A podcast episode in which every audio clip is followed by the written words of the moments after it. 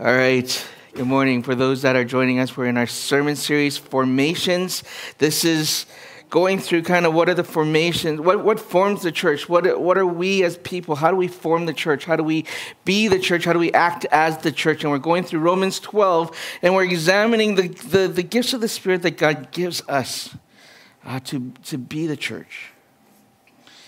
For those that know me, know that before I became a pastor, before I, I came into ministry, I worked in the field of architecture. And I, um, while I was in school, I went to the University of Manitoba. Um, I was part of the co op program there. And in my co op, I was placed in, um, in a pretty big firm.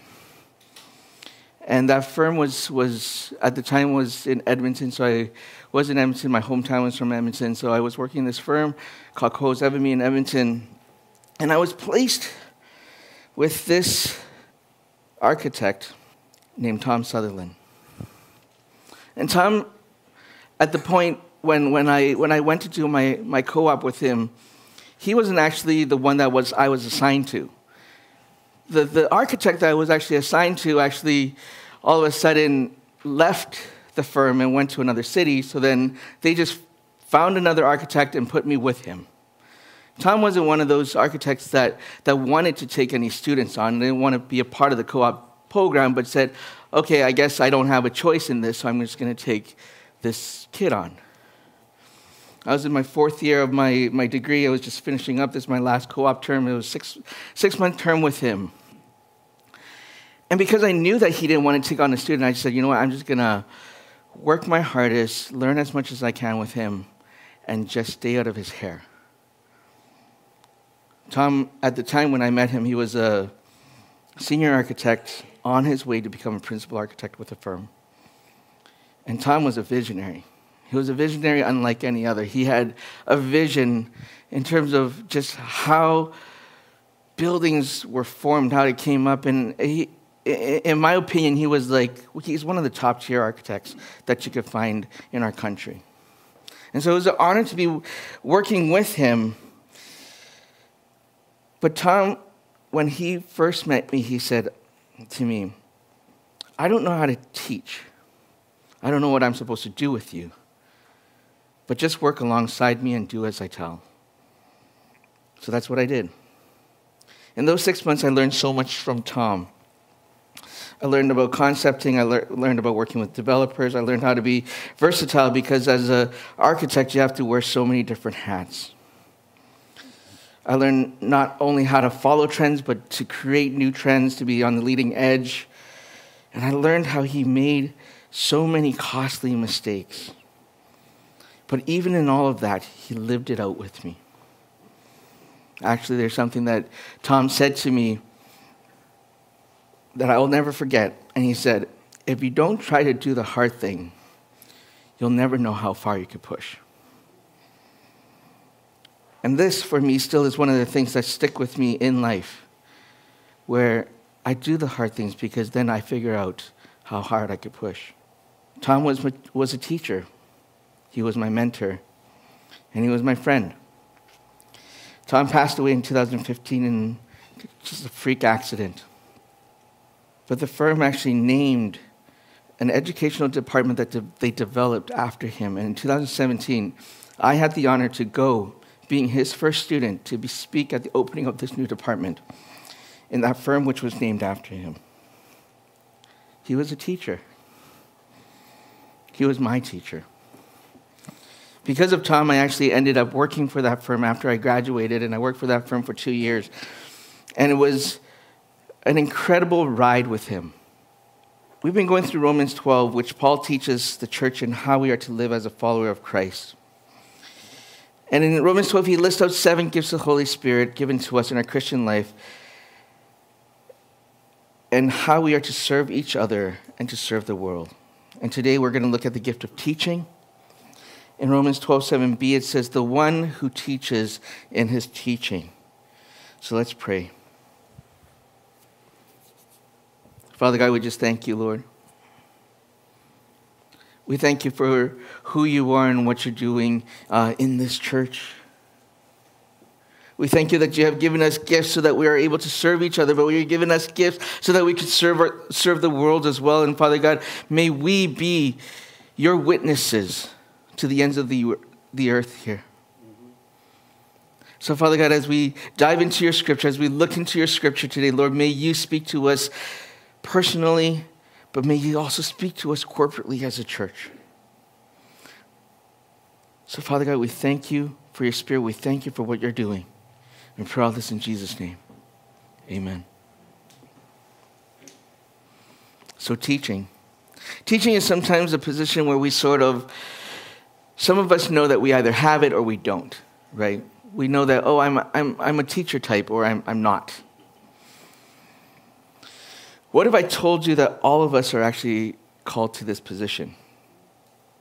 It may not always look like the way you think it is, but I want to help us get there today if you don't feel like I'm called to be a teacher. But if you have your Bibles with you, please turn with me to Ephesians chapter 4. We're going to start there. Ephesians 4 11 to 13 says this. And he gave the apostles, the prophets, the evangelists, the shepherds, and teachers. Here we have the gifts given from Ephesians 4, and we've been talking about how the gifts are, are, are told to us in Romans and 1 Corinthians and Ephesians and 1 Peter. And then from here, the gifts are given to us, these are also known as more so as positions, more, more so than gifts. They're known also as the five offices of the church or, or the five pillars of the church. There's a man by the name of Alan Hirsch. He's a great teacher, and he actually expands this area. So if you want to learn more, Alan Hirsch ta- teaches about APEST. Okay, APEST stands for Apostle, Prophet, Evangelist, Shepherd, Teacher model, and this is the model that he's given us. But these are the offices that are given to us. What are these offices given to us for? If we continue to read, it says to equip the saints for the work of the ministry. In some translation, it actually says to prepare God's people for works of service, for building up the body of Christ until we all attain to the unity of the faith and of the knowledge of the Son of God to mature manhood, to the measures of the statures of the fullness of Christ. The purpose of these gifts is to equip the saints, to prepare us, to prepare us for the work of the ministry. Teachers help the congregation inhabit the sacred text by encouraging the community to be immersed in the scriptures and to live faithfully in God's story.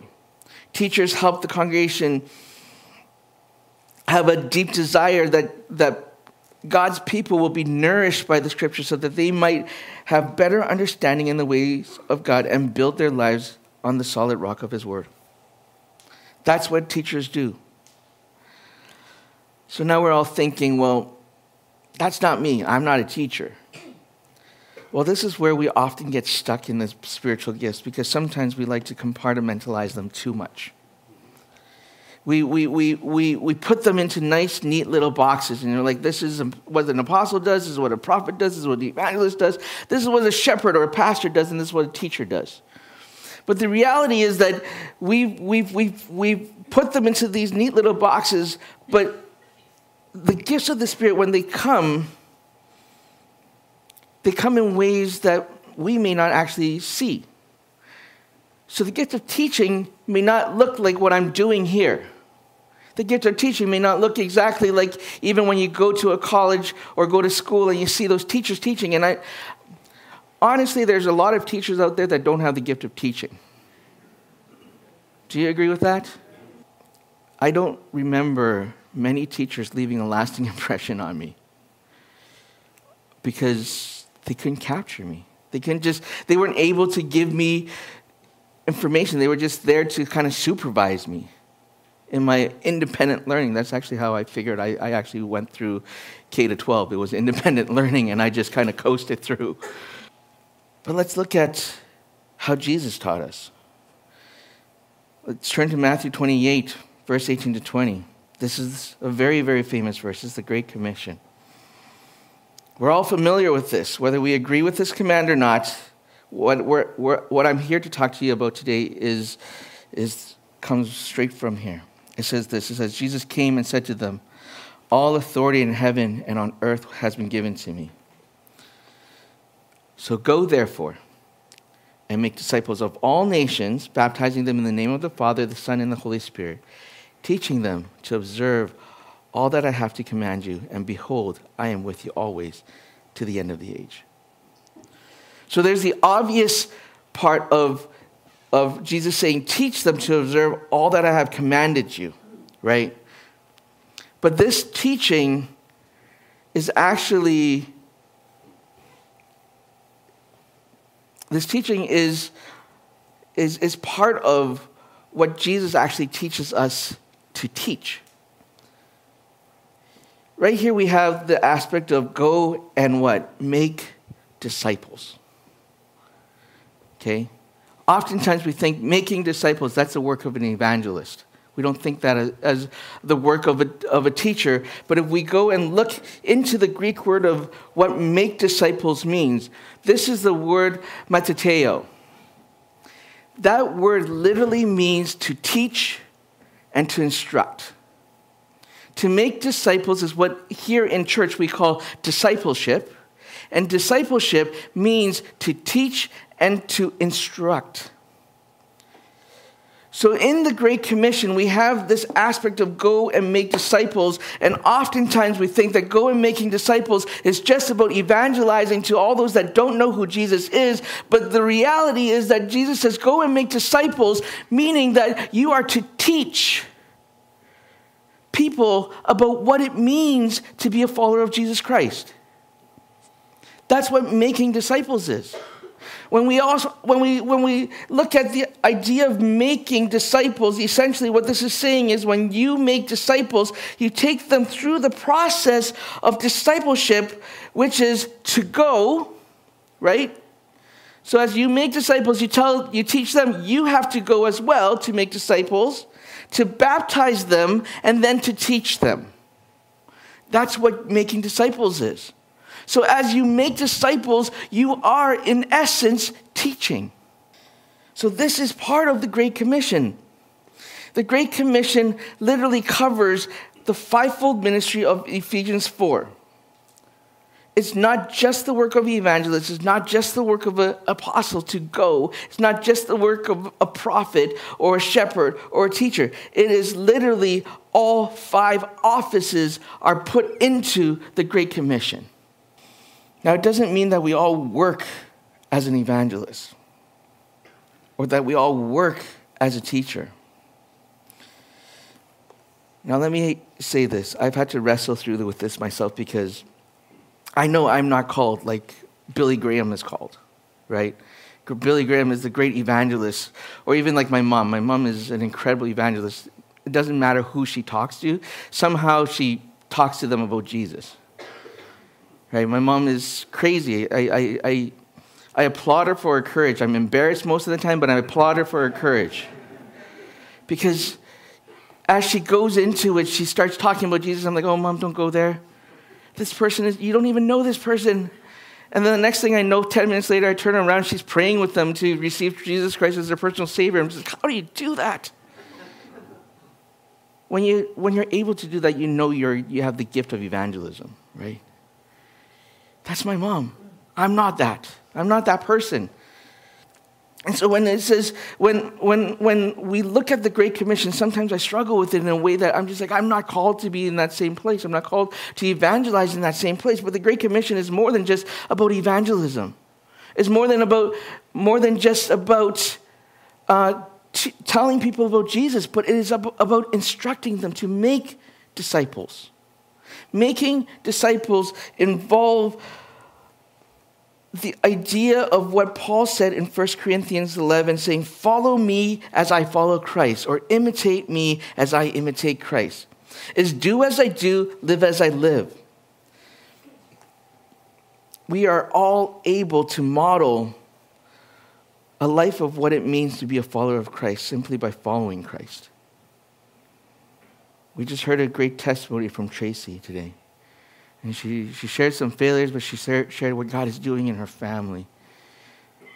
That's exactly what it is. It's just living life with Jesus. It's just living our day to day life and allowing the people that are around us see how we live our day to day life with Jesus. So as you live your day to day life, you are teaching people around you because you are a model of what it means to be a follower of Christ, despite whether you feel like you are a, a model Christian or not.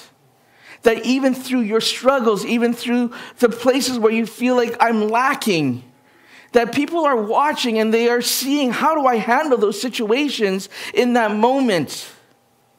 How do I, how do I tackle some of these things as, as, as I'm living life?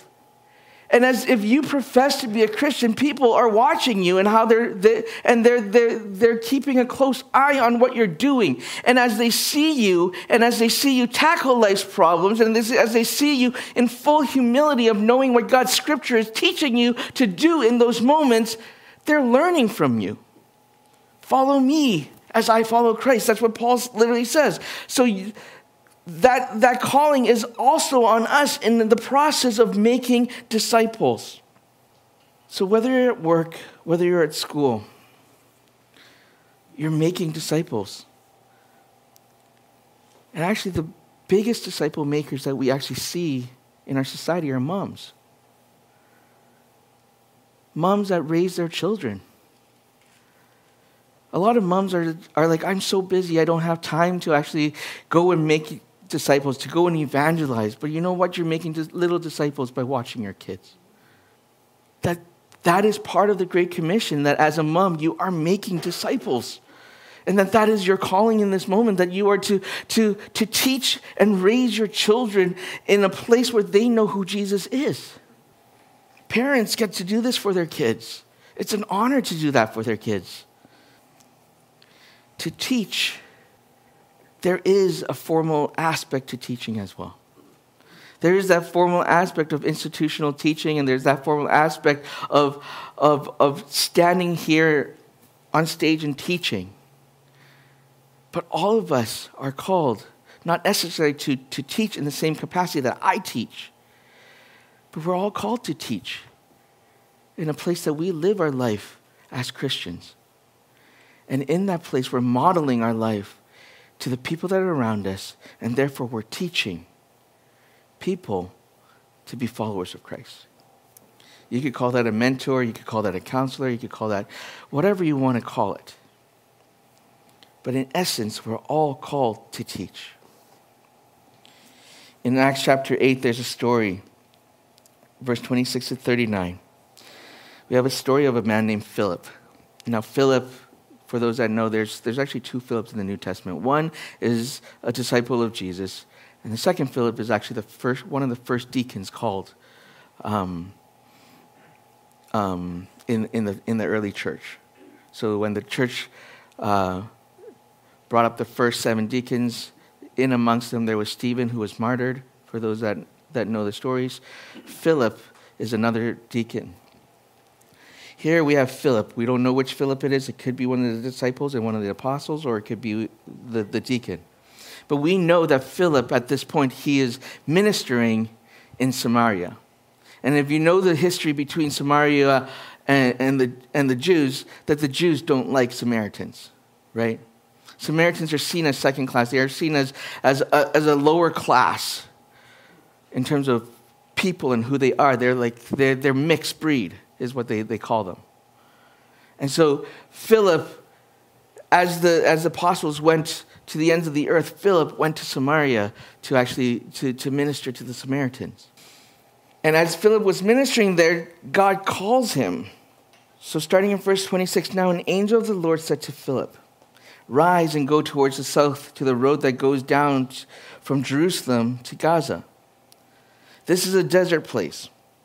So Philip rose and he went, and there was an Ethiopian, a eunuch, a court official of Candace, queen of the Ethiopians, who was in charge of all her treasures. He had come to Jerusalem to worship and was returning seated in his chariot, and he was reading the prophet Isaiah. And the Spirit said to Philip, Go over and join his chariot. So Philip ran to him and heard him reading Isaiah the prophet and asked, Do you understand what you're reading? And he said, How can I unless someone guides me? And he invited Philip to come up and sit with him. Now, the passage of scripture that he was reading was this Like a sheep, he was led to the slaughter, and like a lamb before its shear is silent. So he opens not his mouth. In his humiliation, justice was denied him. Who can describe his generation? For his life is taken away from the earth. And the eunuch said to Philip, About whom I ask you, does the prophet say this? About himself or about someone else? Then Philip opened his mouth, and beginning with this scripture, he told him the good news about Jesus. And as they were going along the road, they came to the, some water, and the eunuch said, See, here's the water. What prevents me from being baptized? And he commanded the chariot to stop, and they both went into the water, Philip and the eunuch, and he baptized him. And when they came up out of the water, the Spirit of the Lord carried Philip away, and the eunuch saw him no more, and he went on his way rejoicing. Random story, right? Philip is ministering. He gets called by the Holy Spirit, literally calls him out and says, Go to the desert. There's someone I need you to meet there. Why, did, why was it necessary for the Holy Spirit to call Philip to go to, to meet the eunuch? The reason is because the eunuch, through some miracle, he learns about who this man Jesus through the Holy Spirit has taught him and showed him and revealed to him that there's this, there's this God that is worth worshiping. That he travels from Ethiopia all the way down to Jerusalem to worship. However, if you know how the temple system worked at that time, outsiders weren't really allowed into the temple courts meaning that the eunuch probably went to Jerusalem and was turned away from, from to, to worship who Jesus is. So therefore, the eunuch didn't know what he was reading. He didn't know what he was learning. He didn't know about who Jesus was. He wasn't given the opportunity to do that because as he went to Jerusalem, he was probably denied and turned away. First, because he was a eunuch. And being a eunuch, you know that some places are, are, are modified. Let's use that word.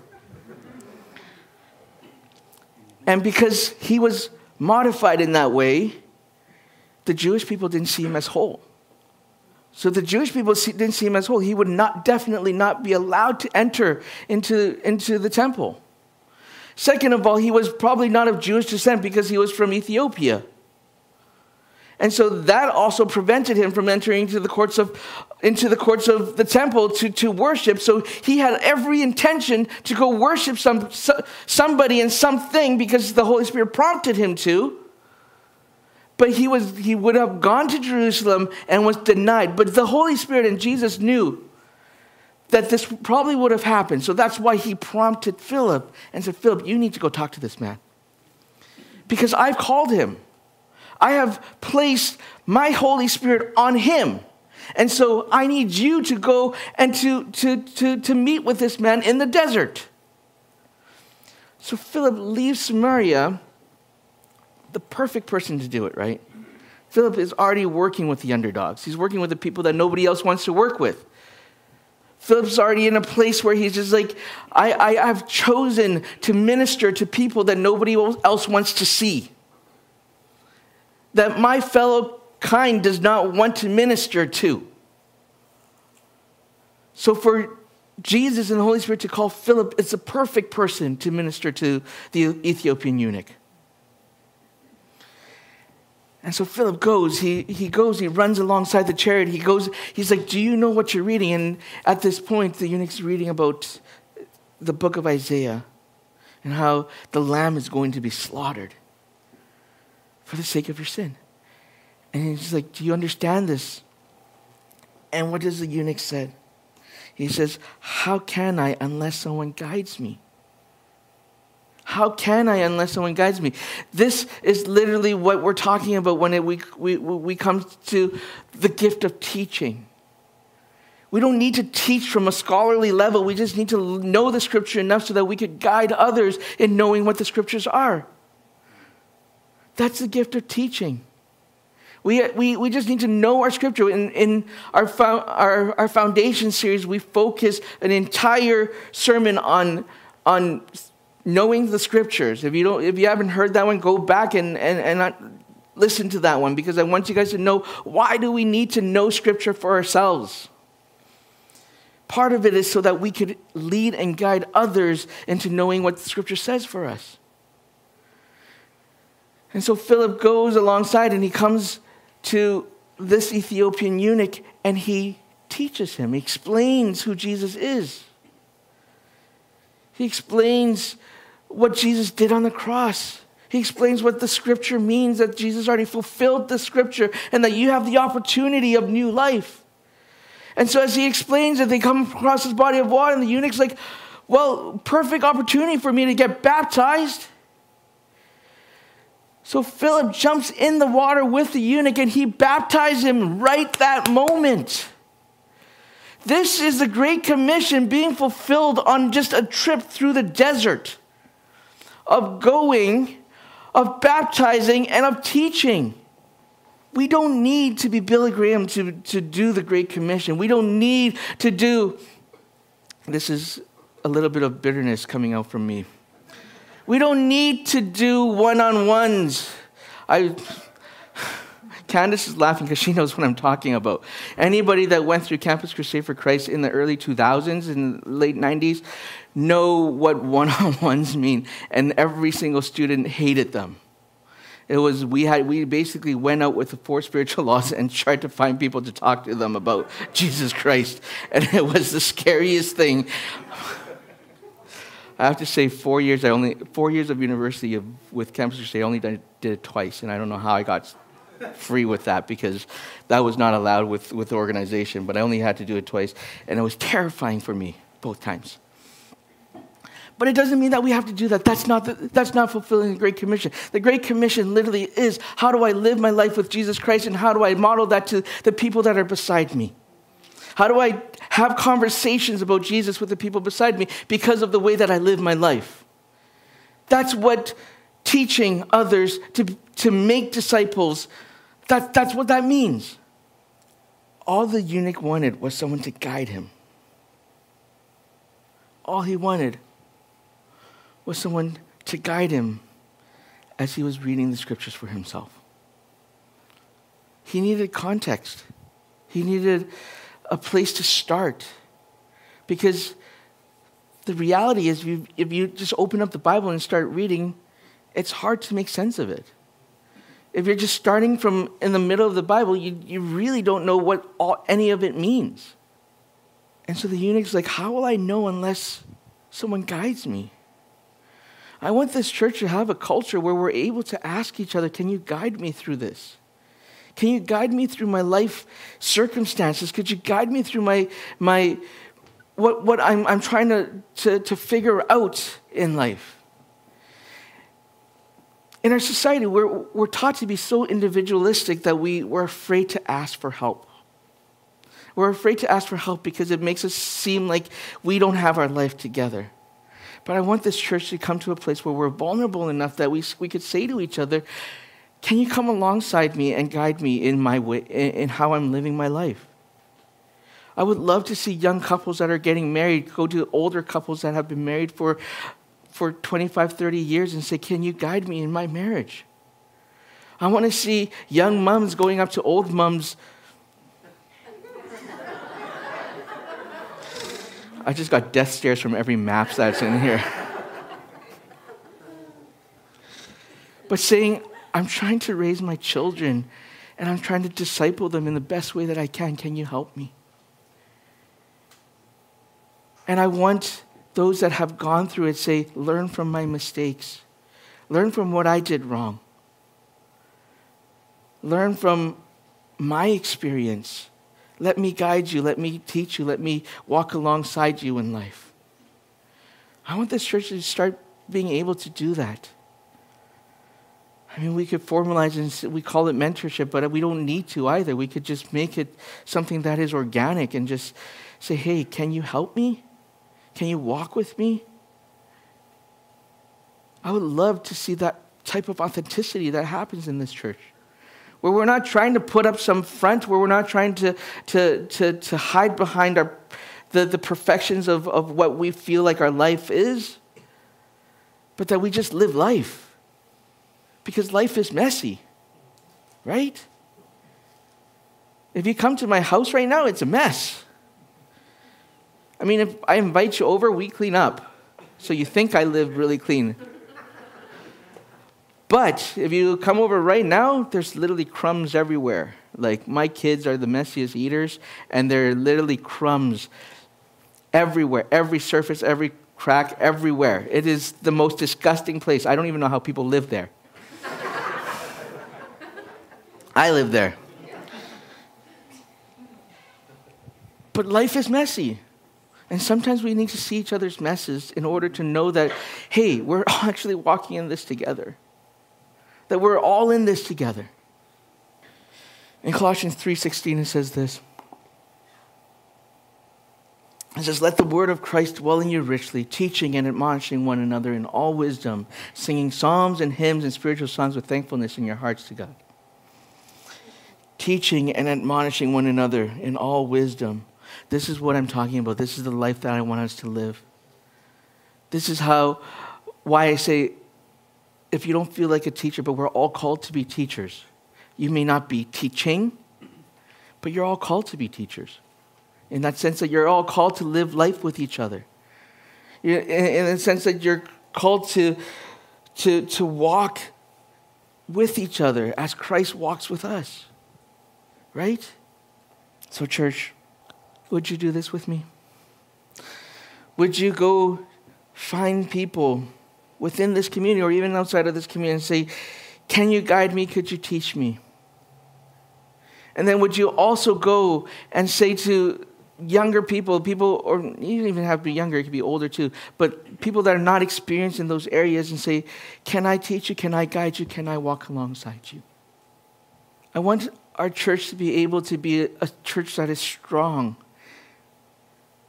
a church that has a community that is there to support each other. I want our church to be there where our church is able to say, I'm going to walk beside you. That I, I may not know you very well right now, but as I walk beside you and you walk beside me, that we're going to get to know each other.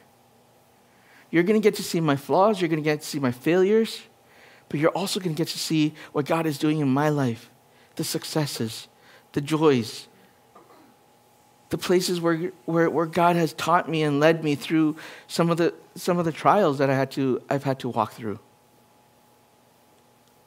But that's what community is about, right? That's why we do Christianity together. Or else we could all just do Christianity by ourselves. Right? That's why we need each other. So, can we do this together? Let's pray. Father God, we just thank you, Lord, for who, who you are. We thank you for what you're doing in the church. We thank you for what you have commanded us to do that you've given us a great commission to go and make disciples, and that literally is to go and teach and to walk alongside others so that you are known. That as we walk with you, that others are able to see our lives as a reflection of who you are, and in that place, they get to know who you are. So, Father God, we just pray, Lord, that you continue to pour your spirit into this church. We just pray that you continue to help us as Five Stones Church walk out what it means to be your church. In Jesus' name we pray. Amen. Thank you, Pastor John, for a wonderful message. I love how John came at it today, you know, really in the way that John conveyed it to us. Teaching is paying forward our knowledge. And we've all got something that we can pay forward to someone else. You know, one of the great feelings in life is to feel competent about something whether it's fixing a computer or playing tennis or growing garlic or playing the keyboard, you can pass that knowledge on to someone. And God has deposited in all of us knowledge about Jesus Christ. And so we get to pass that knowledge on, and that feeling of being able to impart to someone and elevate someone and educate someone is such a wonderful feeling. So be filled up with the Word of God. Be filled up with the knowledge of God, with the gospel of God. Maybe you're not going to be a seminary professor, doesn't matter, but there's someone out there, is out there that you're able to fill up and pay forward that knowledge. So, Jesus, we thank you for the gift of teaching. We thank you, Father God, for the examples that were brought out in Scripture today how Philip led this Ethiopian eunuch, Father God, to salvation just by explaining to him more clearly what the gospel was about. Give us opportunities, God, to encounter eunuchs, Ethiopian eunuchs, those who are searching, God, that we might give them the good news. We thank you, Father God, for this wonderful word in Jesus' name. Amen.